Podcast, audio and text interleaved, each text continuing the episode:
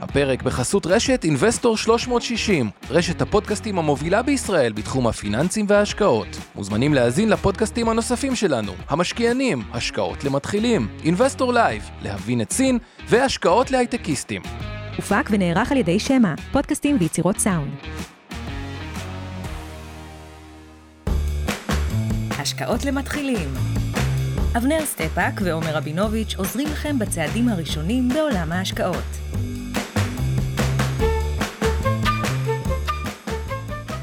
אוקיי, אז ערב טוב אבנר. ערב טוב עומר, מה שלומך?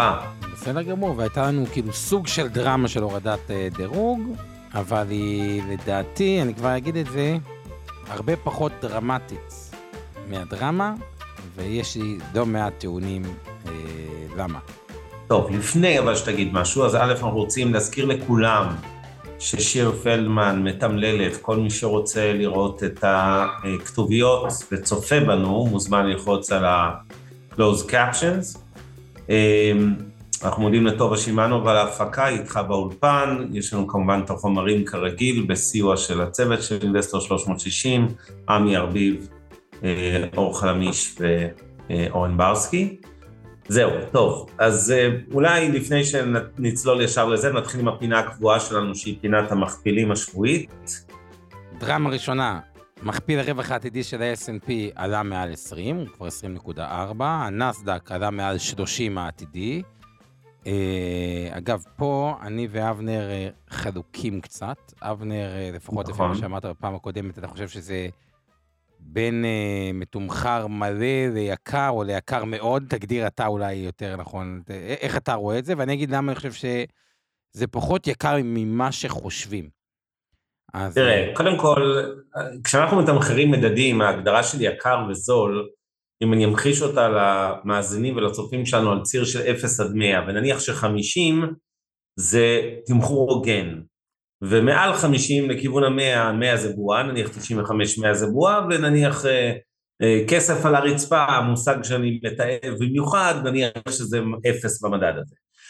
הפרמטר המרכזי בלהחליט האם מדד הוא יקר או זול, הוא קודם כל ביחס לעצמו לממוצע ההיסטורי שלו. בגדול, כשיש אה, לצורך העניין, אה, כשהמדד נסחר משמעותית מעל לממוצע ההיסטורי שלו, נניח 24 מול 16 בערך, אפרופו ה-S&P 500 המכפיל ההיסטורי, אז זו אינדיקציה ראשונה לזה שהוא יקר. האם הוא בועה? התשובה היא לא. יקר מאוד? לא, אבל די יקר בכנות.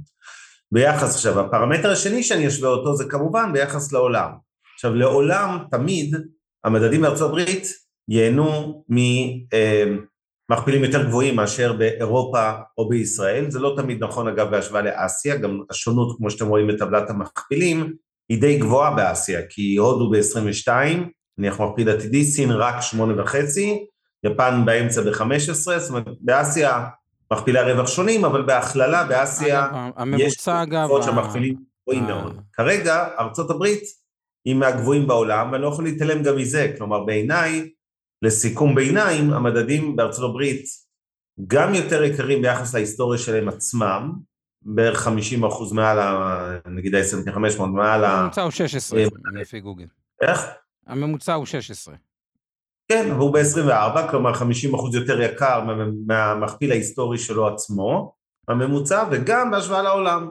אז ביחד כן זה יקר, ולכן אני במגמה של לצמצם ארצות הברית לטובת השווקים האחרים, כולל אגב ישראל, עוד מעט נגיע אליה. אגב, הכי נמוך שהוא היה זה 5.31, באיפשהו בדצמבר 1917, אה, והכי גבוה, באופן מפתיע, הוא דווקא היה ב-2009 אחרי המשבר, דווקא כאילו אחרי שה-S&P מאוד מאוד מאוד ירד, הוא היה הכי גבוה.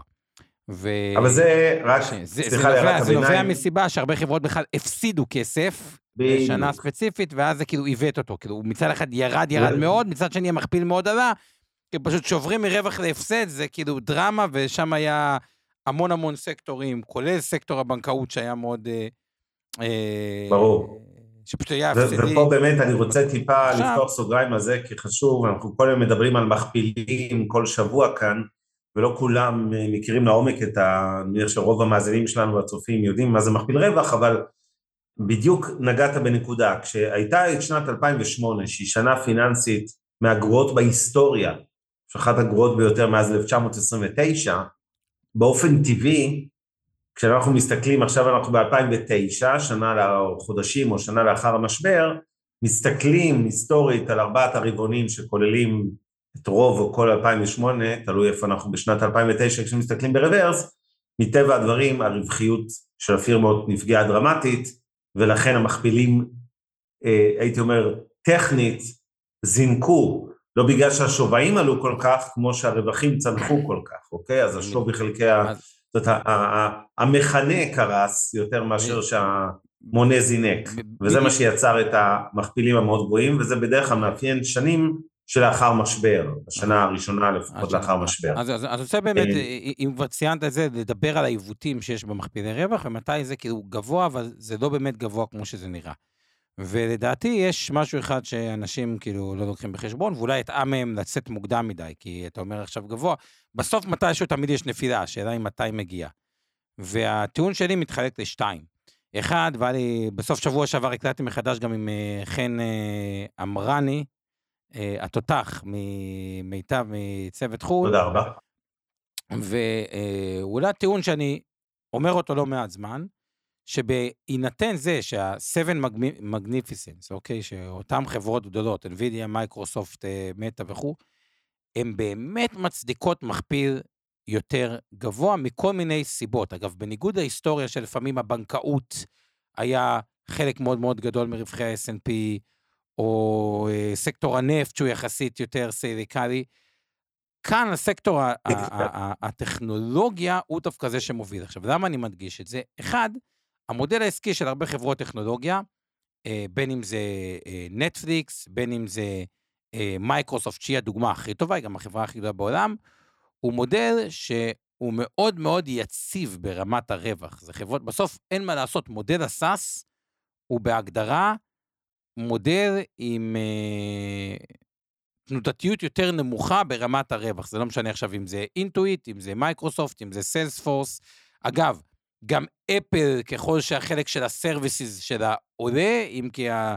יש כמה סגמנטים, אה, אבל המנוי של האייטון שלכם, אתם משלמים אותו קבוע, כדוגמה, לאפליסטים, ואז, אם אתה לוקח את השבע חברות האלה, אתה מנטרל את המכפיל שלהם, ואתה לוקח את המכפיל של שאר החברות, אז אתה הרבה יותר קרוב לממוצע ההיסטורי, בוא נניח 15. ולכן, מי שמקבל את התזה, אגב, שאני ביניהם, שהחברות הגדולות מצדיקות היום, בגלל שזה טכנולוגיה, בניגוד לחברות הגדולות שבהן המכפיל קצת יותר גבוה, אז אי אפשר להגיד שהשוק הוא מציאה, או בטח לא איך שהגדרת את זה, כסף על הרצפה, אבל הוא מעט פחות גבוה ממה ש... אה, אה, שנראה, ואני לא מדבר על חברות, גם NVIDIA מכפיל מאוד גבוה, אבל אי אפשר להתעלם מזה שבסוף הרווח של NVIDIA צמח פי 40 ב...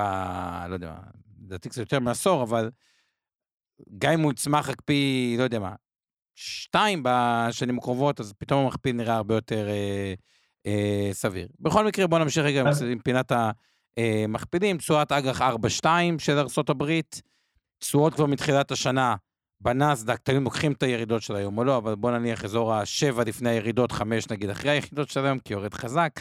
S&P, בואו נגיד אזור ה-4, אה, ראסל סביב ה-0. ישראל, אירופה לא השתנה הרבה, מכפילים עתידיים באזור אה, בין 11 ל-13, תלוי אה, מדינה. תשואות סביב האפס מתחילת השנה, גם תלוי מדינה, אבל בגס זה סביב האפס. גם בישראל.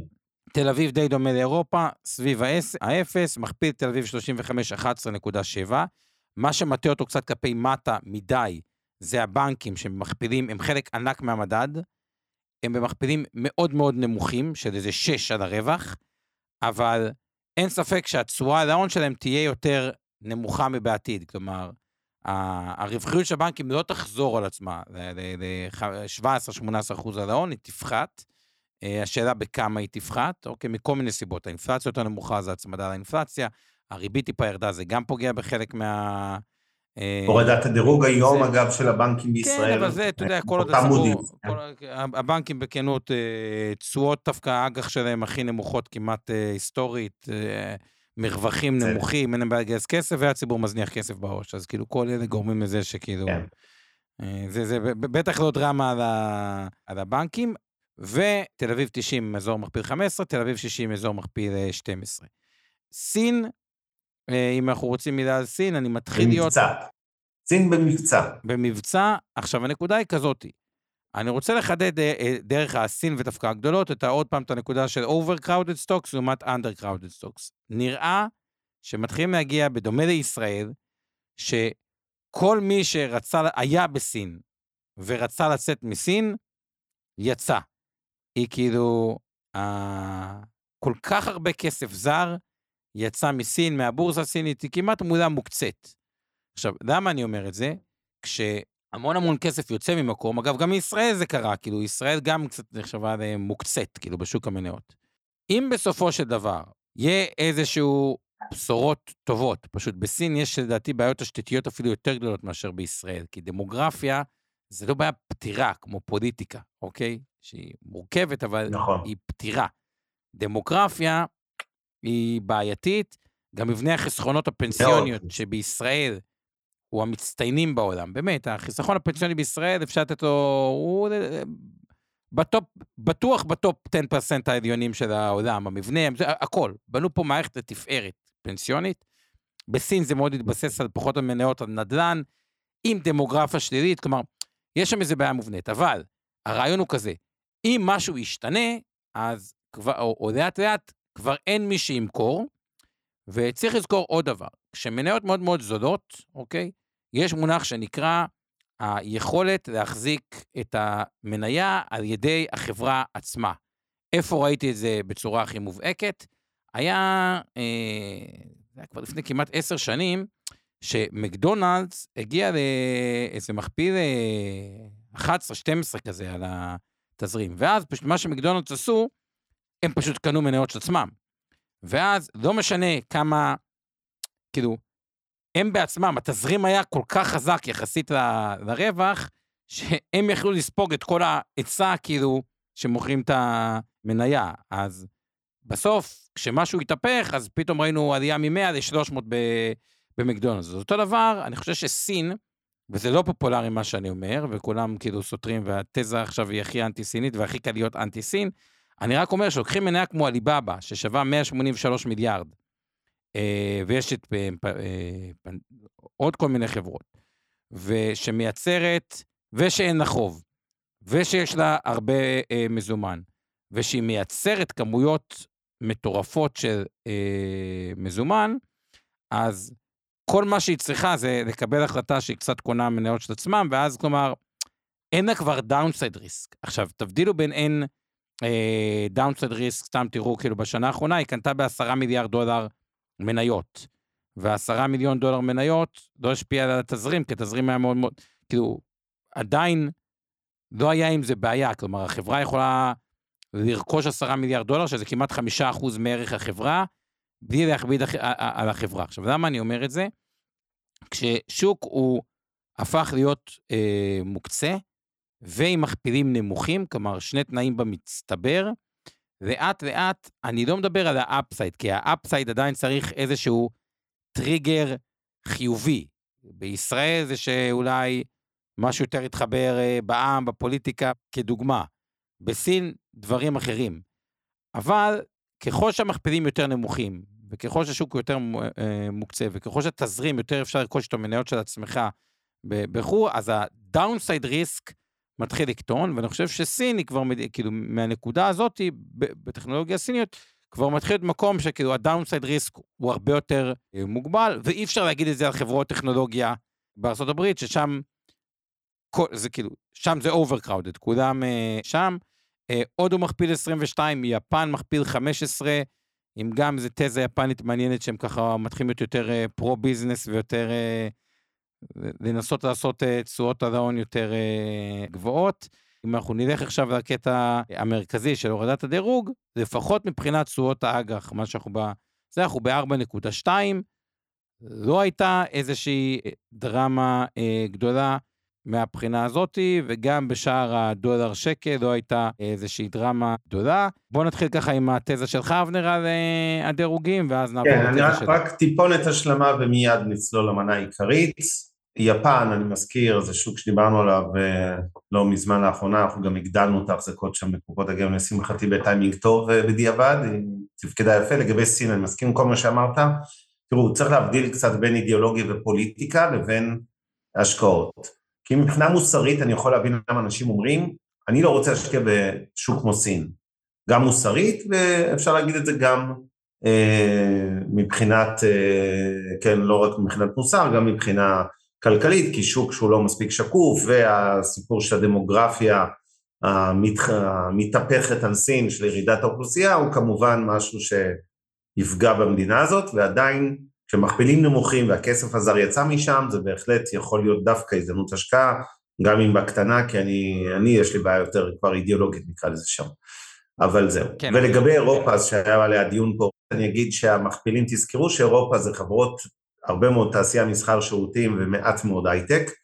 בגדול יותר חברות ערך, פחות צמיחה, ולכן קודם כל, עוד לפני המשבר הכלכלי שיש, שקיים באירופה, מוצדק שבאירופה המכפילים יהיו יותר נמוכים מארצות הברית, כי זה חברות שפחות צומחות. תוסיפו לזה את המשבר, בעיקר בשוק הבנקאות בחלקים מהיבשת, פלוס הדמוגרפיה הדי גרועה של אירופה, ותקבלו אה, מכפילים נמוכים. תמיד טיפה נמוכים מדי היום בכנות, בטח בהשוואה יחסית אירופה יותר זולה מארצות הברית, אבל עדיין ארצות הברית היא נתח הרבה יותר משמעותי מתיקי השקעות אצלנו מאשר אירופה. Mm. עכשיו למנה העיקרית, וזה דירוג האשראי, מר ביגלר, דש חם. אמ, הזכרת לי דברים טובים מהחיים שלי, זה גדוד 403. אמ, בקיצור, אה, אנחנו בסיטואציה כזאת שקודם כל נתחיל רגע מהסוף, מההשפעה של הדירוג בטווח המיידי הקצר, עברו כבר ארבעה ימים מאז האירוע הדרמטי הזה, ואנחנו יודעים להגיד ככה, א', הדולר לא קרה לו כלום, הוא אפילו טיפה התחזק, ב', שוק המניות לא ספג שום מכה משמעותית, ג', תשואות אגרות החוב שהזכרת לפני רגע, הם בסך הכל סבבה. זאת אומרת, כשאנחנו מסתכלים במבחן השפעת אה, אה, הורדת הדירוג ביום שישי בטווח המיידי על השווקים, כמעט אפס השפעה. למה אפס השפעה? כי רוב ההשפעה כבר הייתה מגולמת בשווקים מזמן. אם נשים את זה רגע, להמחיש לכם את זה בצורה פשוטה, אנחנו כבר שנה מאז אירועי, ותסלחו לי, אני יודע, רואה את הסערה בצ'אט על אה, כן פוליטי ולא פוליטי, אין ברירה, אי אפשר, תבינו, גם כשעושים ניתוחים כלכליים, אתם צריכים לדעת, וגם אני צריך לדעת, כן, להפריד בין העמדות הפוליטיות שלי לבין הכלכלה, אבל אי אפשר לנתק בין פוליטיקה לכלכלה. והיום יהיה הרבה מזה, אני מתנצל מראש, אוקיי? זה באמת לא קשור לעמדות שלי. מתחילת ינואר שנה שעברה, זה עובדה, זה לא דעה פוליטית. אפשר, דעה פוליטית תקראו לזה הפיכה משטרית או מהפכה משפטית או רפורמה, סבבה. אתם יודעים את עמדתי בנושא. אבל כעובדה, אגרות החוב צנחו בבורסות בעולם, אגרות החוב של ממשלת ישראל צנחו מתחילת ינואר שעבר ועד עוד לפני המלחמה, זה רק העמיק קצת במלחמה, לא דרמטית אגב, רוב הנזק היה קודם, כלומר, דירוג האשראי של מדינת ישראל צנח הרבה לפני המלחמה הזאת והרבה לפני הורדת הדירוג הרשמית. מה שבגדול קרה ביום שישי האחרון, זה כן, שמודי'ס התאימה את, את הדירוג הרשמי, את המסמך הזה, למציאות. לא רק שדירוג האשראי של ישראל ירד כבר שנה קודם, כאמור לפני שנה, הוא צנח עוד הרבה יותר מאשר רק הורדת דירוג אחת. כלומר, אם נסתכל על התשואות שאיגרות החוב של ממשלת ישראל נסחרו בעולם, אוקיי? כשאנחנו מגייסים, אתם יודעים שאנחנו מגייסים הלוואות שמדינת ישראל מגייסת, היא מגייסת אה, כסף גם בישראל, אפרופו אגרות החוב של המדינה שנסחרות בבורסה, שמוחזקות אה, על ידיכם בעיקר דרך קרנות הפנסיה, הגמל וההשתלמות, וגם קרנות הנאמנות, אבל היא גם, שנייה, כבר אומר, היא גם מגייסת כספים בחו"ל ממשקיעים זרים. ועלויות הגיוס שלנו, הריבית שמדינת ישראל הייתה צריכה לשלם על אגרות החוב על ההנפקות האלה בשנה החולפת, הייתה הרבה יותר גרועה, כלומר יותר גבוהה okay. מהדירוג הרשמי שלנו. אז בוא נשים את זה okay? אוקיי? במספרים, רק את מה שאבנר אמר. אם ב-2021-2022 אנחנו, הדירוג הדולרי שלנו, היינו 400 basis points, כאילו 0.4 מעל אג"ח ארה"ב. ב-7 באוקטובר זה עלה ל-1.4, ועכשיו זה איפשהו, בכל, משייט לו באזור של האחוז 2 מעל אג"ח ארצות הברית. שזה... אפילו יותר לדעתי. כמעט אחוז כן, שלוש. כן. וזה לא מייצג מדינה אחוז נקודה שלוש שהייתה בדירוג שלנו. כלומר, זה מצטער, עכשיו זה קצת מטעה, כי אג"ח מדינת ישראל השקלי והדולר נותן אותו דבר, אבל אל תשכחו, יש בערך אחוז וחצי עלות גידור היום, שזה התשואה העודפת, ומדינות בדירוג שלנו, המרווח שלהם הרבה יותר אה, זול. תכף אתן לכם כמה דוגמאות, אבל אבנר, תמשיך מה שרצית להגיד. כן, אז, אז אני רוצה להגיד שהיום, אחרי הסיפור הזה, אוקיי, אני מזכיר שלא רק, מה היה מפתיע ביום שישי האחרון במודי'ס? לא הורדת הדירוג, אלא תחזית, האופק, מה שנקרא, גם לדירוג שלילי, שזה אומר שיש סיכוי לא קטן שזה לא ייעצר בהורדה אחת, כמו שעשו ביום שישי, אלא שיש עוד הורדה בדרך. הם קשרו את זה אמנם להסתברות למלחמה עם חיזבאללה לבנון, כלומר, תאורטית, אם לא תהיה מלחמה חזית לבנונית, ואנחנו יודעים שההסתברות לחזית לבנון היא, אה, לזה, לא ממש נמוכה, אז הם אומרים, אם לא תהיה, אז כנראה אין סיבה להורדת דירוג נוספת, אבל מאחר ויש סיכוי לא קטן, אז צפו לאפשרות שתהיה הורדת דירוג. ושוב אני אדגיש, השווקים כבר הורידו גם את הדירוג השני, זאת אומרת,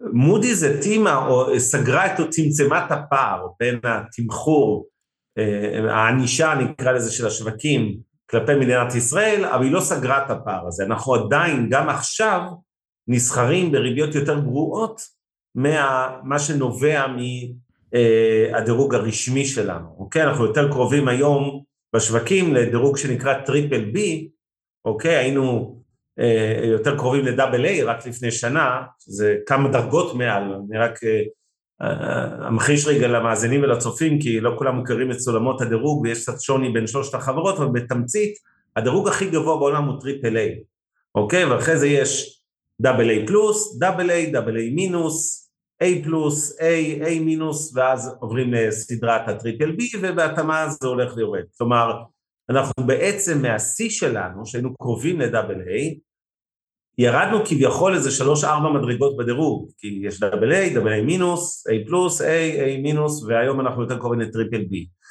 כלומר, רק כדי להבין, נגיד... מדינות כמו, כאילו, דירוג A זה סלובקיה, אה, אה, צ'ילה, פולנד, מלזיה, מלטה, ו triple B, מה שאבנר אמר, זה הפיליפינים, פורטוגל, תאילנד, אה, מקסיקו, אינדונזיה, איטליה, אבל לדעתי אנחנו יותר טוב מאיטליה, רומניה, כאילו זה יוון ב-BBB אמנם מינוס ולא פלוס, אבל כלומר, זה כבר רשימה שהיא פחות uh, מחמיאה, האזורים של ה...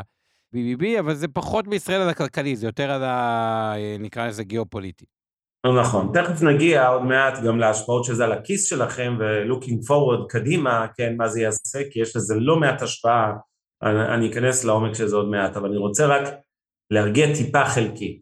מצד אחד, כמו שאמרנו, החדשות הרעות האלה, וסביר שיגיעו חדשות רעות נוספות גם משתי חברות הדירוג הנוספות, שזה S&P, זה אותו S&P מ-S&P 500 שאתם מכירים, and Poor's זה השם המלא של החברה, ופיץ', שזו השלישית, אנה ששאלת אה, לגבי חברות הדירוג, זה השלישייה, סביר להניח שהם די יישרו קו, עם או בלי האופק השלילי, הורדת דירוג כנראה תקרה. אני חייב להעיר הערה פוליטית, התגובה של שר האוצר שלנו בדוח הדירוג הזה, ובכלל של, גם של ראש הממשלה, היא כל כך אה, מנותקות נקרא לזה וגרועות, שזה רק מעודד את חברות הדירוג האחרות ליישר קו עם מודי'ס, אם עוד היה איזה תקווה למשהו אחר, כשאנחנו באים להאשים אה, חברת דירוג שזה הכל פוליטי ו- וכולי, זה בערך כמו הטיעונים שבאירוויזיון, שכל פעם שאנחנו מתבכיינים למה לא אה, זכינו מקום ראשון, אנחנו יודעים שזכינו לא מעט מקומות ראשונים, אז כנראה שכשלא זכינו זה לא היה פוליטי, אז זה בערך בא מעולם תוכן הזה, וזה רק מעצים את הכעס. כי זה כן אירוע כלכלי בסוף, נכון, המלחמה בהחלט מחמירה את בעיות התקציב והכלכלה הישראלית, זה ברור, אבל אה, אי אפשר לענות בכלים של אה, זה פוליטי כן. וכולי, כשאף אה, אחד שעושה את הדוחות האלה, תאמינו לי, אני מכיר את ה... לא ספציפית מי שכתב את הדוח במודי'ס, אבל את הסוג האנשים האלה, ופגשתי רבים מהם לאורך השנים, הם אנשי מקצוע, זה לא, הם לא הם עושים חשבונות פוליטיים, וחבל שעונים להם בפוליטיקה, וזה נשים בצד. כרגע בשורה התחתונה, צפו להורדות דירוג גם בשתי החברות הבאות, אוקיי? בדיחה טובה, סליחה. אה, שיורידו לנו את הדירוג, אה, לדירוג ביבי. עכשיו, אה, בכל מקרה, בשורה התחתונה, כרגע, השווקים בטווח המיידי כמעט לא הגיבו, כי כבר את כל הנפילה ספגנו קודם. אז, אז רגע, אני רוצה להגיד רגע למה הם לא הגיעו, כמה דברים שגם היה גיוסי אג"ח מאוד מאוד מוצלחים במדינת ישראל. נכון. ו... אגב, אתמול ביקוש פי שש. אז, כן, אז... זה אחת ההנפקות הכי מוצלחות. ביקוש בישראל, כן, לא בחו"ל. אז... אז רק כן. את הטיעונים למה זה לא זה. אחד, מדינת ישראל בגדול מחליפה את הריבית שהיא משלמת, ריבית יותר גבוהה, אבל מיד ימין קצת ליד שמאל. למה? בניגוד לארה"ב, שהרבה מהחוב האמריקאי אה, מושקע על ידי זרים, רוב החוב בארץ בסוף מושקע על ידי הישראלים, על ידי הפנסיה שלנו, על ידי הגמל, ההשתלמות וכו'. כלומר, באיזשהו מקום זה לשלם תשואה יותר גבוהה לחוסכים הפנסיונים. עכשיו, בנקודה מסוימת, זה ממש, אפילו אין כמעט פגיעה למדינה, אני רוצה להסביר. כי uh, מדינת ישראל לאחרונה עשתה רפורמה מאוד מאוד מאוד חשובה, לדעתי אחת החשובות שהיו חוץ מהחיסכון הפנסיוני, שהיא אמרה את הדבר הבא, אני משלמת ריבית מטורפת על עולם האג"ח המיועדות, למי שלא מכיר, קרנות הפנסיה, שזה האפיק הכי צומח בתוך העולם הפנסיוני, הוא צומח גם בגלל העלויות הזולות וגם בגלל ש-30% מהכסף מושקע באג"ח אה, מיועדות שמבטיחות מה שהיה 4.86 והיום לאט לאט הולך לכיוון ה-5.15 פלוס מדד, שזה הרבה מעל גיוס החוב. כלומר, מדינת ישראל מכניסה יד לכיס לטובת החוסך הפנסיוני, ולטובת מי שכבר לוקח פנסיה, שזה דיברנו על זה בפודקאסטים, שזה מאוד כדאי, מי שלוקח פנסיה מקרן פנסיה חדשה מקבלת תשואה מובטחת על 60% מהכסף ב-5.15. על מנת לחסוך למדינה את הכסף הזה, היא באה ואמרה את הדבר הבא, אוקיי? אני עכשיו, על חשבון האג"ח המיועדות, אומרת לגופים המוסדיים, תשקיעו אתם את הכסף במסלול הפופולרי ביותר שלכם, לצורך העניין זה המסלול הכללי כמעט אצל אה, אה, כולם, יש ויכוח אם זה 50 או 60 או 50 ומטה, ולצורך העניין בגמל זה מסלול 50 ומטה, ואומרת ככה, אחרי חמש שנים, אם אתם עשיתם הפסד, כאילו מה הכוונה הפסד? פחות מ-5.15 פלוס מדד, אה, לצורך העניין נקרא לזה 5 פלוס מדד, אני המדינה מפצה אתכם. אם עשיתם יותר מ-5 פלוס מדד, תעבירו לי את הכסף. למה אני נותן את כל ההקדמה הזאת? כי זה אומר שזה הדבר הבא, בעקיפין, אם מדינת ישראל משלמים היום קצת יותר על האג"ח, גם התשואה במסלול הכללי שלכם תהיה יותר גבוהה. אוקיי, אז אם התשואה במסלול הכללי תהיה יותר גבוהה, מדינת ישראל תצטרך לפצות פחות אחרי זה את הפנסיה. ודבר נוסף שזה גורם, זה גורם היום לכל האג"ח המיועדות, במשך 15 שנה יש בישראל סכום מטורף באג"ח מיועדות. כולו לאט לאט הולך לרדת אה, לאפס, ולהיות מושקע בשוק ההון. מה זה בשוק ההון? באג"ח מדינה, לדוגמה, במניות בארץ, באג"ח קונצרניות. אז זה גם מייצר נקודתית, עכשיו, בשנים הקרובות איזשהו אפילו ביקוש גדול יותר מצד המוסדיים לאותו אג"ח מדינה. מה אני מנסה להגיד? כרגע, ברמה הרגעית, כל עוד מדינת ישראל תצליח שנה מהיום, שנה וחצי, לחזור לגל, האירוע הזה אולי פגש את מדינת ישראל בנקודה הכי טובה שיכלה לבקש למשבר כלכלי, כי המוסדיים כרגע, יחסית עם חשיפה נמוכה לאג"חים, יש את הביקוש כתוצאה מהרפורמה שהאג"ח המיועדות בעצם מייצרות, הן חוזרות לשוק השכיר, כי לא קונים יותר אג"ח אה, אה, מיועדות, גירעון נמוך, ועלות גידור מאוד מאוד גבוהה, שבעצם לא כל כך מאפשרת למוסדיים לקנות אג"חים בחו"ל, כי על כל אג"ח בחו"ל שרוצים לגדר אותו, צריך לשלם עלות גידור של אחוז וחצי, שתיים. אז נקודתית, השוק יכול להסתדר עם זה, אבל אם המגמה בישראל לא תשתפר, לא נהיה שבט אחים גם יחד, או כל מיני אה, אה, ביטויים, בסוף כן תיווצר פה בעיה, גם לא בטוח שהמוסדיים ימשיכו לתמוך במדינה, והם ישנו את הדעה ויעטו יותר לחו"ל למרות העלויות אה, גידור, ואז זה כבר יהיה מצב מאוד בעייתי. אוקיי, okay, פה אני רוצה להגיד כמה דברים לפני שננחית את הדיון קצת חזרה לכדור הארץ, כי אני יודע שזה טיפה אה, אה, חומר מורכב. הסבר קצר על הנפקות אג"ח, ממשלת ישראל מגייסת חוב, אגרות חוב, בשני סוגי, אה, בשתי שיטות. שיטה אחת זה דוגמה הנפקה בבורסה בתל אביב, רצו אתמול, אתמול המדינה התכוונה לגייס 4 מיליארד שקלים, היא אגב גייסה איזה 80 מיליארד כבר מתחילת המלחמה, כלומר לא, לא נפגע טכנית יכולת הגיוס של מדינת ישראל, מה שנפגע זה כמובן הריביות וגם לא דרמטית כאמור. שוב, נפגעו מאוד דרמטית, אבל זה היה כבר לפני המלחמה, בשנת 23. עכשיו, שיטה אחת, אנחנו עושים מכרז, פונים לכל המשקיעים בישראל ובעולם, אבל זה פה בישראל, לצורך העניין בבורסה בתל אביב, אנחנו, האוצר רוצה לגייס היום 4 מיליארד שקל באגרות חוב, נניח לעשר שנים. אז כמו כל מכרז אחר, כמו שהייתם קונים מוצר באמזון או באי-ביי, והייתם שמים איזשהו מחיר שאתם מוכנים לקנות, כנ"ל. ופה היו ביקושים של בערך 25 מיליארד שקל, קצת יותר מפי 6, מהסכום שהאוצר התכוון לגייס אתמול של 4 מיליארד. ברור שחלק מהביקושים האלה היו במחירים לא טובים, אבל, אבל, בסך הכל זה הראה על עוצמה של יכולת הגיוס של מדינת ישראל אתמול, אוקיי? זה לא נפגע. שיטה שנייה, זה לפעמים עושים גיוסים בחו"ל שהם לא במכרז, אלא באים לגוף מסוים ועושים מה שנקרא הנפקה פרטית, זאת אומרת האוצר מתקשר עם JP מורגן, אחד הבנקי ההשקעות הגדולים בעולם, ומגייס ממנו נניח מיליארד דולר, בריבית X, אוקיי? עסקה ספציפית. אה, בכל מקרה, אה, כמו שעומר אמר, המוסדיים הישראלים דה פקטו קונים בבורסה בתל אביב, כי אין עלויות גידור, כי אנחנו רוצים לקנות אג"ח בשקלים ולא אג"ח דולרי של ישראל, אה, וזה סבבה. עכשיו, עד כאן, אני אומר שוב, בצ... דיברנו עד לרגע זה על החלק הפיננסי, אוקיי? אז בחלק הפיננסי אמרנו, בימים האחרונים לא הייתה כמעט שום השפעה על החלטת הדירוג, גם אם מחר S&P ופיץ', שתי סוכנויות הדירוג הנוספות, יישרו קו עם מודי'ס פלוס מינוס, יכול להיות שיהיה איזה מכה קלה בכנף, אני לא חושב שזה בצד הפיננסי, אני מדגיש, תכף נדבר על הכלכלה האמיתית, על הכסף שלכם, אבל בצד הפיננסי, אני לא רואה איזה סיבה לדאגה בשבועות הקרובים מאיזה נפילה של אגרות החוב או, או איזה זינוק בדולר בהקשר הזה, שוב, של הורדות דירוג, תמיד יכול להיות סיבות אחרות חיצוניות, כדוגמה חלילה חזית עם אה, לבנון, אבל לא מהורדות הדירוג אה, הכיס שלכם ייפגע מבחינת ההשקעות בבורסה מחר בבוקר. מה כן, ופה אני רוצה לעבור בעצם לכלכלה ומה המשמעות המעשית של הדירוג הנמוך הזה יותר והסכנה להורדת דירוג.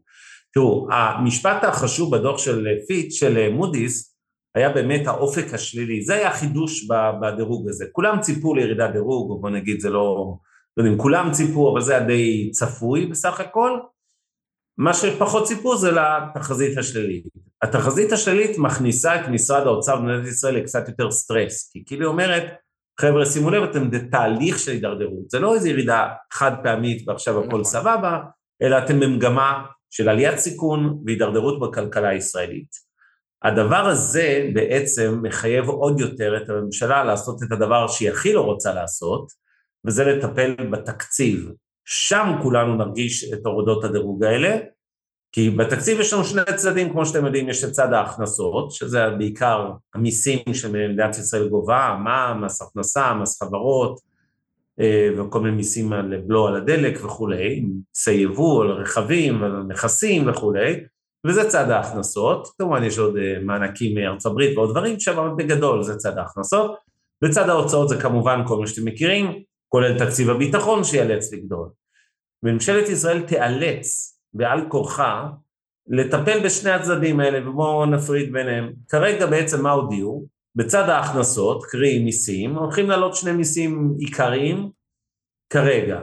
אחד זה, זה בקטנה, נקרא לזה, זה מס הבריאות, והשני זה המע"מ, מס ערך מוסף, המוצרים שאתם קונים, שאמור לעלות מ-17 ל-18 אחוזים.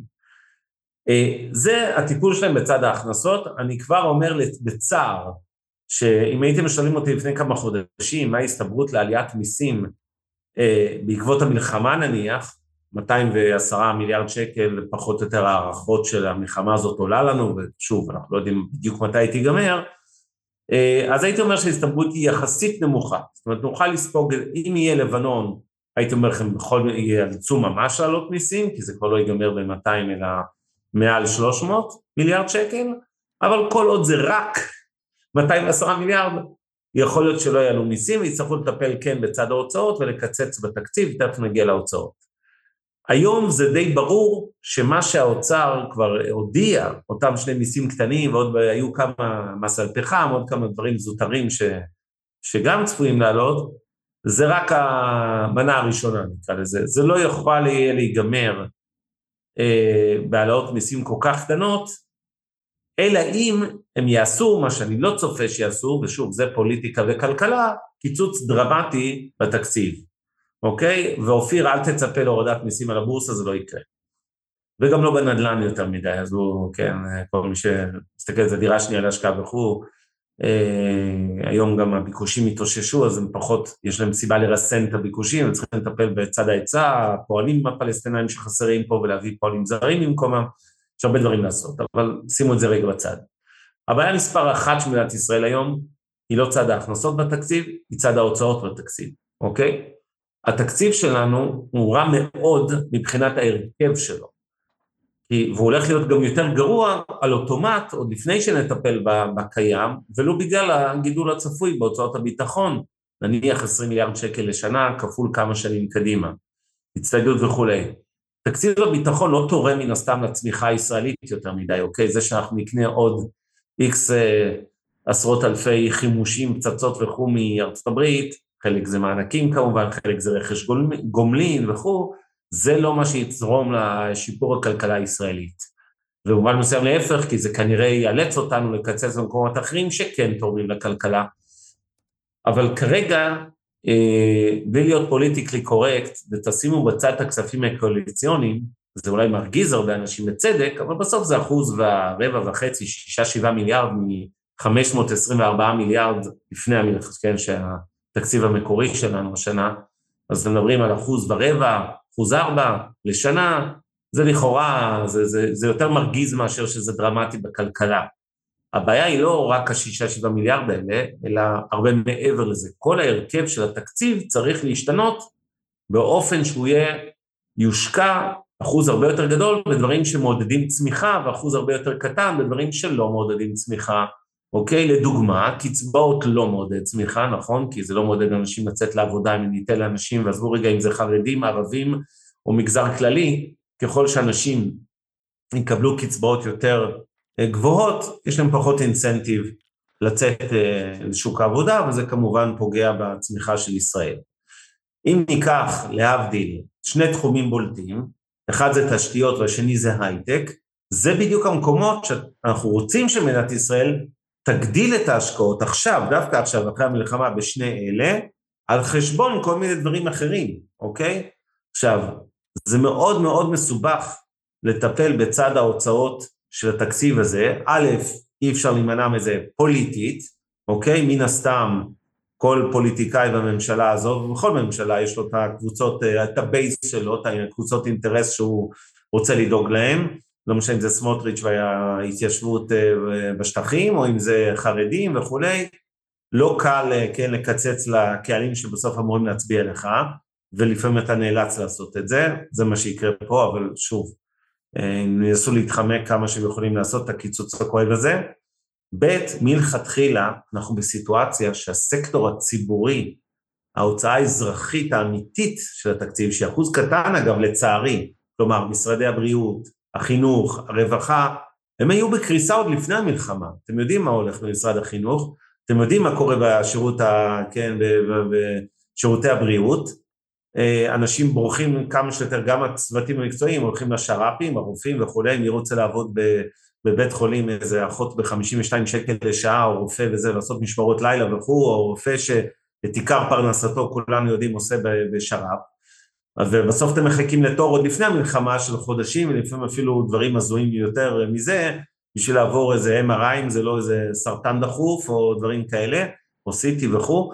אה, בקיצור, יש המון, המון, המון אה, אה, צורך לשקם את, ה, את הסקטור הציבורי שהורעב עשרים שנה, אגב, לא בשנה החולפת, עשרים שנה שעובדות סוציאליות, אחיות, פסיכולוגיות, פסיכיאטריות, והכל גם בלשון זכר, אה, בשירות הציבורי עובדים בשכר רעב, ובורחים ממנו כמה שהם יכולים, אלא אם כן הם מתנדבות ומתנדבים באמת אבנר, אתה צריך להגיע לנקודה חוץ מלדכא פה את האנשים. אני רק אומר, צריך, דווקא המקומות האלה יצטרכו חיזוק. כן, אתה צריך להגיד, כן, אפשר, כן. וזה רק מייצר עוד לחץ. נכון, כי מאוד קשה, בדיוק, מאוד קשה לקצץ מה שהפעלנו אחרי. אבל אם יצטרכו, וזה המסר של רשויות הדירוג, תבינו, הדירוג ימשיך לרדת עוד יותר.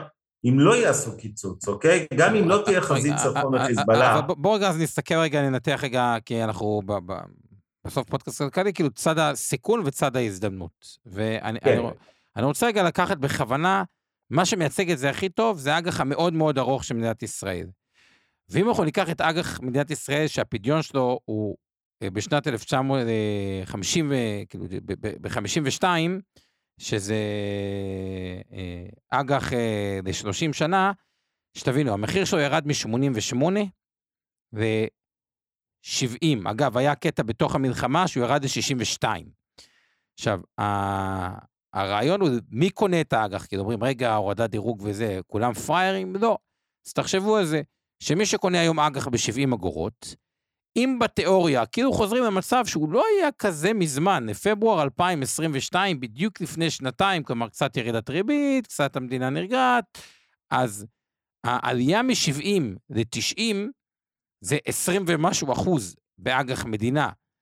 וזאת הזדמנות שאנשים אומרים, מי שהתזה שלו, אגב, שאני חלק מהתזה הזאתי, שאומרים, בסוף דברים יסתדרו בצורה כזו או אחרת, נכון, יהיה קשה את הדברים האלה, אז הוא בעצם אומר, וואלה, יש לי אפסייד מאוד מאוד מאוד אה, גדול באג"ח המדינה, מה גם מדינת ישראל, וזה עוד נקודה, יש בה שני דברים שדווקא מצדיקים עלייה חזקה יותר. אחד, האג"ח הארוך במדינת ישראל הוא עקום תלול. מה הכוונה עקום תלול כלפי מעלה?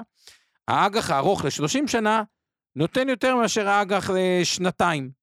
או, או, או לארבע שנים, והרבה יותר אה, אה, מהבחינה הזאת.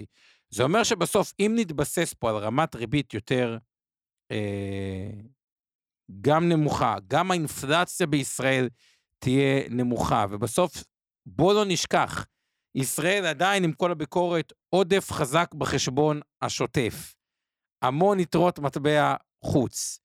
מוסדיים, שבגלל שרוב נכסי הסיכון שלהם, כמעט כולם דולרים, או, או החלק העיקרי של נכסי הסיכון של המוסדי, הוא דולרי. אבנר הזכיר תשתיות, וואלה, אין פה הרבה תשתיות להשקיע, אז קרנות השקעה פרטיות ומניות בחו"ל עושים יותר מאשר אג"ח המדינה, המוסדי מאוד מוטה לאג"ח בארץ, כי עלויות גידור, ונכסי סיכון בחו"ל. ואם נכסי סיכון עושים יותר מאשר אג"ח, והם עושים יותר מאשר אג"ח, המוסדי גם חייב למכור את אותם דולרים, כי תחשבו, החלק הדולרי רק בגלל התשואה, כלומר, אם החלק הדולרי עושה 11% בשנה והחלק השקלי עושה 5% בשנה, אז באופן יחסי החלק הדולרי עולה יותר מהשקלי. עודף בחשבון השוטף, פלוס מכירות מוסדיים דולרים, פלוס... כל את הדולר. את הזה, הכל דבר התחזקות השקל. ואם השקל יהיה פה בשלוש, האינפלציה תהיה אפס. או, כאילו, אין מצב שהשקל מתחזק עכשיו ב-10-15 אחוז, והאינפלציה ממשיכה להיות גבוהה, כזה. וכל הדברים האלה יכולים לגרום לזה שיהיה טיסה באג"ח מדינה. זה גם מה שמסביר את הביקוש המאוד גבוה של המוסדים. זה לא שהם רוצים לתמוך ב, במדינה. הסיכון רק, אם אני מסכם את הצד שלי, זה שיהיה טיפה הבנה, שאני אגיד יותר התרחיש הסיני או הרוסי, שכאילו ישראל תהפוך קצת גם בעיני המשקיעים, קצת יותר אה, מוקצה, אבל אה, אני חושב שסך הכל, אפילו באג"ח מדינה ב- ב- בישראל, שאני מתכלל את זה הכל, אני יכול להבין למה מגדילים שם. כלומר, בסופו של דבר, אה, עם ריבית יותר נמוכה, אה, עודף בחשבון השוטף וכל הדברים שאמרתי, יש פה גם תזת לונג, זה לא רק תזת אה, שורט. אני מסכים איתך, וזה חוזר לנקודה אה, שאמרתי בסוף דבריי קודם, שאני פחות דואג לחסכונות שלכם, אוקיי? במובן הזה שהורדת הדירוג תגרום לצניחה במניות או במחירי אגרות החוב וכולי, לא. אה, יש אפילו תרחיש, אה, יותר הסתברות לתרחיש חיובי בשני אלה, גם באגרות החוב וגם במניות בישראל. אני יותר מודאג, לא בטווח הקצר, אלא בטווח הארוך יותר, באמת, אה, מזה שאם לא יתקנו את הדירוג, ואז זה כן, את סליחה, את התקציב, וזה יפגע, אנחנו בהחלט בסוף כן נראה פגיעה באגרות החוב האלה, ואולי חלילה בריחה של משקיעים זרים, וצריך להגיד מילה על ההייטק, אני כל פעם מזכיר את זה, זה ענף שחטף כבר שלוש מכות, עוד לפני האירוע הזה, היה לנו את המכה של אוקטובר 21 עם המשבר בנסדק, אחרי זה את המכה של ההפיכה המשטרית אה, סלש רפורמה, איך שתקראו לה, והמכה השלישית הייתה המלחמה. כל הדברים האלה מן הסתם עוד לפני הורדות דירוג, מבריחים משקיעים הייטק, נכון, וישראל אבל, מאוד פה, מאוד פה, מאוד תלויה. פה, פה אני רק רוצה לתת איזשהו קונטרה כן. לאבנר, כן. ואגיד עוד פעם, אני לא נכנס לנושא הפוליטי, אבל מדינת ישראל, למזלה, אוקיי?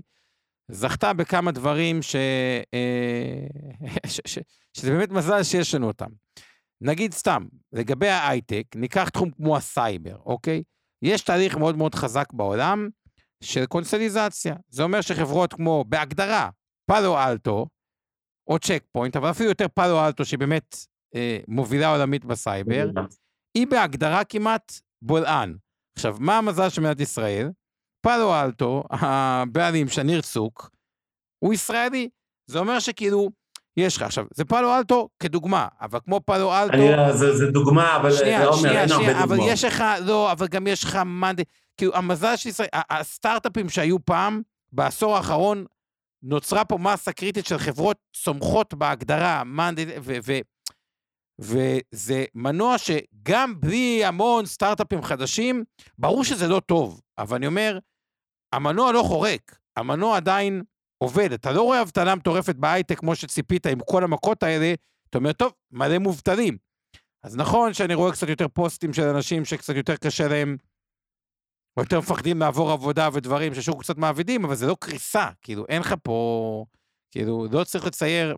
לא, זו ירידה חדה מאוד, זו ירידה עתידית גם בהכנסות מיסים, כי רוב הסטארט-אפים הם בכלל לא נרשמים בישראל, גם כשהישראלים אה, מקימים אותם, אז הם רושמים אותם כבר בדלוור ובמקומות אחרים, וזו ספינה שמאוד מאוד קשה להזיז אותה חזרה על המסלול, והיא דרמטית לכלכלה.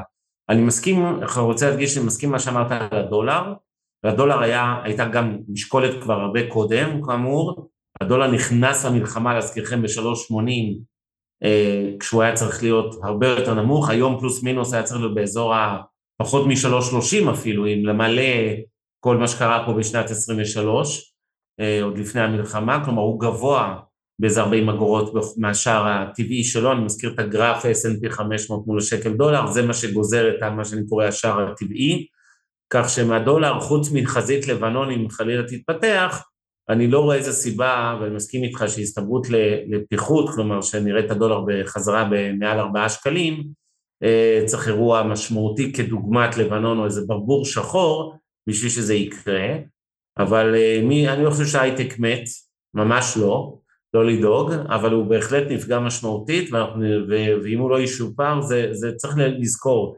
ההייטק הוביל את עליות המחירים בנדל"ן בישראל, ההייטק הוביל חלק גדול מהיכולת של ישראל להוציא כל כך הרבה כסף בתקציב, כי היו לנו הכנסות מאוד גדולות ממיסים. אה, גם מס אה, הכנסה, אה, עובדי הייטק אותם תשעה אחוזים אחראים ל-27 אחוזים מהניכוי מס הכנסה במשכורות, גם המיסים על אקזיטים, מיסי רווחי הון וכולי. ולכן לא לזלזל זה, זה דרמה, זה 30 אחוז מהכלכלה הישראלית שאחראים אליה אולי 9-10 אחוז מהאוכלוסייה הישראלית. בסופו של דבר, ואכן מלחמה בלבנון, רק להבהיר, זה לא ברבור שחור. ברבור שחור זה דברים שאנחנו לא יודעים לצפות אותם, זה מחר סין טיוואן, או דברים שלא קרו, כן? ש, ש, שקשה לנו לשים עליהם איזו הסתברות גבוהה ופתאום הם מתממשים. לבנון זה משהו, סיכון מאוד מיידי ומוחשי ולא תיאורטי, לא ברור. בכל אופן, אה, קשה היום בתעשיית ההייטק, קשה, כמו שדני אומר, אין כמעט גיוסי סיד וכולי, וזה מפתח חשוב. הדבר המרכזי, אתם יודעים את עמדתי, אני כבר שנים מדבר על זה שאירועים פוליטיים בדרך כלל כמו בחירות, אין להם הרבה השפעה לבורסה, אוקיי? ראינו את זה, עברנו כל כך הרבה מערכות בחירות פה בחמש השנים לא, לא, האחרונות, לא, פה הבחירות הבאות. יהיו מאוד דרמטיות. מה זה? הבחירות הבאות יהיו, יהיו הרבה יותר דרמטיות. אני מסכים, אבל בסך הכל המערכות הבחירות, ההשפעה שלהם על הבורסה, וגם אירועים פוליטיים אחרים, פרישה, פיטורים, כל מיני כאלה שאנשים משפיעים ליום יומיים גג ובדרך כלל השוק מתקן מיד לאחר מכן. פה להבדיל, הדיונים על התקציב בהקשר הפוליטי, שמן הסתם הופכים להיות דרמטיים, פלוס חוק הגיוס, אני מזכיר, יש לנו עוד שבועיים שלושה, אני לא זוכר, עד שחייבים להעביר משהו, אחרת נכנסים לאיזושהי סיטואציה משפטית שכל חרדי שם מתגייס הוא עריק, אז הם עכשיו מנסים להעביר את זה, ואתם יודעים שזה גם מעלה את החזרה המחאה אולי לרחובות וכולי. יש עכשיו באופן נדיר לפוליטיקה הישראלית השפעה יותר גדולה על הכלכלה הישראלית, ועשוי להיות גם, או עלול להיות גם על אה, שוק ההון הישראלי, כי כרגע נושא התקציב, שהוא בבסיס שלו כביכול נושא פוליטי, אה, כי בסוף זו שאלה שלך על סדרי עדיפויות כמובן ואיך מחלקים אותו, אה, צריך יהיה בהחלט לטפל בו, וזה פצצה פוליטית דרמטית, כלומר מעבר לכל הסוגיות של מלחמה והשפעותיה לפוליטיקה, פה הם יצטרכו להתעסק בדבר שהם הכי לא רוצים לעשות אותו, ואני רוצה לסיים... רק עוד, עוד מילה אחת, זה שתי הכנסות שאנשים לוקחים בחשבון, שכאילו יש במדינת ישראל כן. סוג של חדשות שנוצרו שלא היה הפעם. אחד, בלי להרגיש, שימו לב לדבר הבא, לישראל יש 200 מיליארד יתרות מטח. עכשיו, כשאני הסתכלתי על איך בנק ישראל אה, מנהל את אותם יתרות מטח, לדעתי 23 אחוזים. אה, מושקעים במניות חו"ל. עכשיו, שתבינו, זה כאילו לא נשמע הרבה, אבל ש-200 מיליארד, נגיד בשנה, כמו שזה יעשה 10 אחוז בשנה, זה 20 מיליארד רווח, ו-20, כאילו, ש-200 מיליארד, החלק המנייתי, עשה נגיד עשה, זה 40 מיליארד במניות או 50 מיליארד, פתאום זה עושה 10 אחוז, זה כאילו עוד הכנסה של 5 מיליארד שקל, דולר. והמדינה. תוסיפו לזה קצת גז שגילינו פה, שה, אה, יש גם אצלו אה, תגמולים. כלומר, יש כל מיני דברים שמדינת ישראל, יש לה, תשמעו, יש פה בעיות, אני לא בא לייפות, אני רק אומר, יש פה הרבה מאוד דברים שפשוט, כשלמדינות אחרות יש בעיות, כמו נושאים דמוגרפיה, איטליה, חוב ודמוגרפיה, אין להם את הדברים בצד שיכולים. כלומר, הבעיות בישראל הן בעיות פתירות. יש מקומות שבהם כאילו אין פתרון. ולא משנה מה עושים, כאילו, גם אם תביא את מיטב המוחות, פשוט אין פתרון, ש, שזה חלק מהתזה החיובית, אבל בוא כמה מילות סיכום שלך, שלי, ונשחרר את כולם, שנעמוד ב... כן, אז כמו שאמרתי, אני לא רואה השפעה גדולה על ההשקעות שלכם בטווח הקצר, לפחות בינתיים גם לא הייתה כזאת. שתיים, לא להתרגש יותר מדי בהמשך הורדות הדירוג על ידי שתי סוכניות הדירוג בקרוב אה, S&P ופיץ', שסביר להניח שאו יישרו קו או קרוב ליישרו קו עם אה, מודי'ס. אה, ושלוש, כן לדאוג לטווח היותר ארוך, בעיקר לדאוג לכלכלה הישראלית, לא בהכרח שנראה את זה בשוק, צריך לזכור שאנחנו שוק בדיכאון, הבורסה בתל אביב, כן, כבר תקופה ארוכה, הרבה לפני המלחמה הזאת, הייתה בפיגור אחרי הבורסות בעולם, בטח בשנה וחצי האחרונות, ו- ולכן היא כבר ספגה לפעמים אה, מכות, כן, שגם מכילות אירועים שליליים עתידיים, והמכפילים נמוכים. אני כן רוצה לסיים עם להקריא תגובה שכאילו נכתבה מפי, אבל כתב אותה אופיר לוי, ואני לא יכול להסכים יותר ממה שהוא כתב, ואני מציע לכולם לקחת את זה כחומר למחשבה, זה לא על ההשקעות והכלכלה בדיוק במישרין, אבל צריך לפתוח את כל התקציב מחדש, כותב אופיר לוי, זה משהו שנבנה שנים על גבי שנים, משנה לשנה עם הנחות יסוד פרה-היסטוריות מקום המדינה, בזבוזים של מיליארדים מחוסר יעילות וחוסר תקשורת בין המשרדים, הבעיה שאין מספיק אנשים מקצועיים שיכולים להוביל כזה מהלך. מילה במילה אני חותם על מה שאופיר כותב פה. אם יש תקווה לשיקום מדינת ישראל אחרי הטראומה הנוראית הזו של מלחמת שבעה באוקטובר והשפעותיה העתידיות, זה שהסקטור הציבורי אה, יחוזק, שיהיו מספיק אנשים טובים לא רק בפוליטיקה, גם במשרדי הממשלה, כדי לעשות בדיוק את זה, כדי לבנות את המדינה הזו כלכלית מהתחלת התקציב, מההתחלה. הבעיה היא לא בסקטור הפרטי, אנחנו, ההייטק מצליח כל השנים למרות ממשלות ישראל השונות, לא בזכות ממשלות ישראל. אגב, נקודת זכות אחת שאני צריך לפרגן לסמוטריץ' בים הטענות שיש כלפיו בימים אלה, זה שהוא כן הגיש תוכנית לשיקום ההייטק שנראית לא כל כך רע לאחרונה, היא רק אף אחד לא שם אליה לב, לפחות תוכנית, זה עוד לא קרה, אבל בואו נחזיק אצבעות.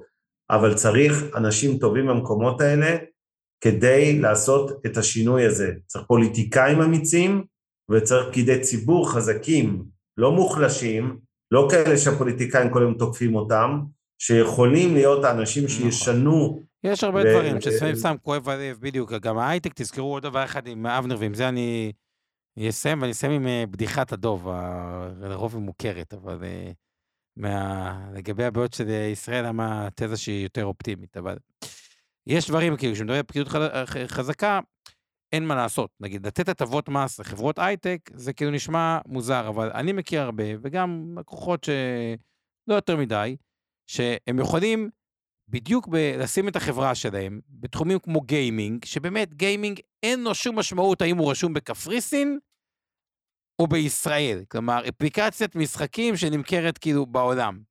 עכשיו, אין מה לעשות, רוצים את הגיימינג פה, אוקיי? המתחרה יושבת בקפריסין, 45 דקות, ש- ש- שלא צריך לעשות אה, יותר מדי במטה. ו- וזה דברים שסתם זולג ממדינת ישראל כסף, שיכלו להשאיר עם פקידות אמיצה מאוד, שאומרת, אוקיי, אין מה לעשות, יש מקומות שבהם גם צריך לתת מס חברות, נכון, לפחות המטה, הזה, החשבונאות, הפייננס, כל הדברים האלה היו יושבים בארץ ומרוויחים את המס על, ה, על המשכורות, וזו דוגמה קטנה, יש מלא מה לעשות. למה אני רוצה לסיים בסיפור הדוב אבל?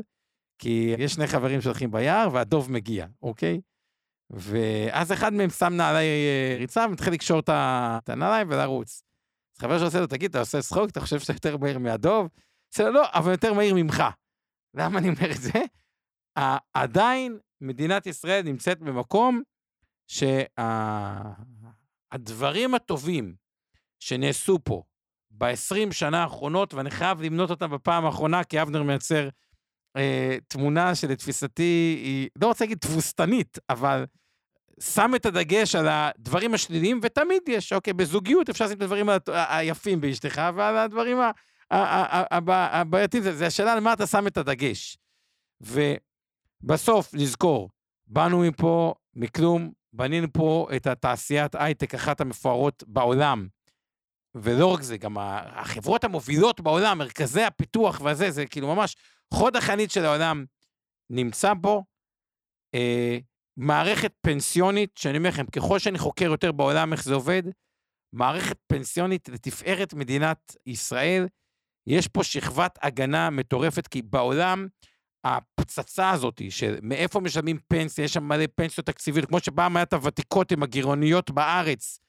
איך עושים את זה? בארץ, אה, זה זה שזה שתי שכבות הגנה. אחד, כשרוצים להנפיק אג"ח כמו עכשיו, יש באמת חמישה טריליון, ואתם תראו לדעתי החודש אנחנו נעבור את שיא כל הזמנים בהיקף חיסכון הציבור עם העליות קצת שהיו ב, אה, בפברואר, לדעתי מעל 5 טריליון שקל, יותר מתמיד, מדינת ישראל הכי עשירה שהייתה אה, אי פעם, גילו פה, יש פה גז, יש פה זה. נכון, יש פה, אמרו, תקציב מחדש, לפרק פקידות עמוצה, כאילו פקיד, פקידות אה, אמיצה וכו', אבל כשהכי חשוב, קשה לראות את עלות השחר, אוקיי? אם בנינו מדינה מסקרץ', מה שקרה פה, זה יותר פתיר, לדעתי, ממה שנראה, גם אם זה לא נראה שכרגע חשוך. אני אסיים במשפט הקבוע, תעשו טוב, זה חוזר עם ריבית, זה האופטימיות. אני מקווה ומאמין שיהיה פה טוב, אני עוד לא סוגר את הבסטה פה, אה, בלשון המעטה, אני לא כזה פסימי אומר, גם אמרתי את זה, גם לגבי השווקים. אני יותר מודאג לגבי הכלכלה, אה, בגלל איך שאני רואה שהפוליטיקאים מתנהלים, ולגבי, אמר לי מישהו על פוליטיקאים אה, ואומץ זה דבר שהוא אה, כאילו אוקסימורון, אני רק מזכיר שביממות האחרונות שני פוליטיקאים מש"ס קראו לגיוס חרדים, זה אומץ פוליטי בעיניי, אוקיי? אני רחוק מלתמוך בש"ס, אבל זה אומץ פוליטי. עוד כמה דברים מהסוג הזה, ואני חושב שגם זה נטע בי איזושהי מידה של אופטימיות, אז שיהיה לילה טוב, תודה רבה, וניפגש כרגע. מילה אחרונה, אבנר? כן. ממש אחרונה? בטח. תזכרו דבר אחד, אוקיי? פסימיסטים באופן כללי, יותר חכם להישמע פסימיסט. אני באמת אומר את זה, לא שאבנר פסימיסט, אתה בן אדם אופטימי מאוד, אבל אני אומר, בעולם ההשקעות, בוועדת השקעות, שמגיע כאילו המבוגר האחראי במלחמה, וואלה בוא נהיה שמרנים, נוריד את הזה. כל המחקרים בעולם מראים שמי שהצליח בעולם ההשקעות, זה לא מי שכשהיו משברים היו פסימיסטים וניסו חכמים ולהפחית את אחוז המניות למינימום. נכון מאוד. ועם זה נסיים. תעשו טוב, זה חוזר בריבית אה, דריבית, כמו שאתה אומר. לילה טוב לכולם, לילה טוב לאבנר. לילה טוב. הפרק בחסות רשת Investor 360, רשת הפודקאסטים המובילה בישראל בתחום הפיננסים וההשקעות. מוזמנים להאזין לפודקאסטים הנוספים שלנו, המשקיענים, השקעות למתחילים, Investor Live, להבין את סין והשקעות להייטקיסטים. הופק ונערך על ידי שמע, פודקאסטים ויצירות סאונד.